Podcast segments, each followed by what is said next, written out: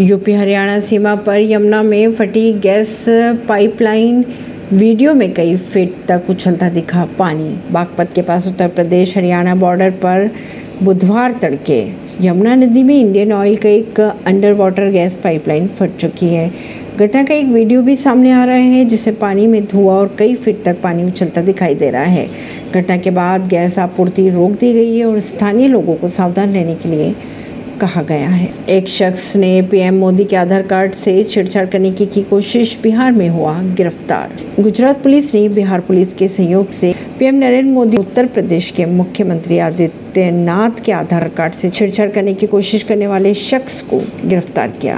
Police की अगर माने तो अपर्ण ने U I D A I portal के ज़रिए दोनों नेताओं के आधार कार्ड में जन जन्म तिथि समेत अन्य डेटा से छेड़छाड़ करने की कोशिश की।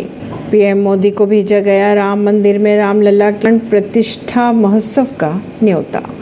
श्री राम जन्मभूमि तीर्थ क्षेत्र ट्रस्ट ने पीएम नरेंद्र मोदी को राम मंदिर में रामलला के प्राण प्रतिष्ठा महोत्सव में शामिल होने के लिए न्योता भेजा है। ट्रस्ट के महासचिव चंपत राय के अनुसार उन्होंने 15 से 24 जनवरी 2024 के बीच का समय मांगा है। पीएम मोदी से खबरों के अगर माने तो कार्यक्रम में लगभग दस हज़ार से ज़्यादा लोग शामिल हो सकते हैं। ऐसी खबरों को जानने के लिए जुड़े रहिए जनता से रिश्ता पॉडकास्ट से। परवीन दिल्ली से।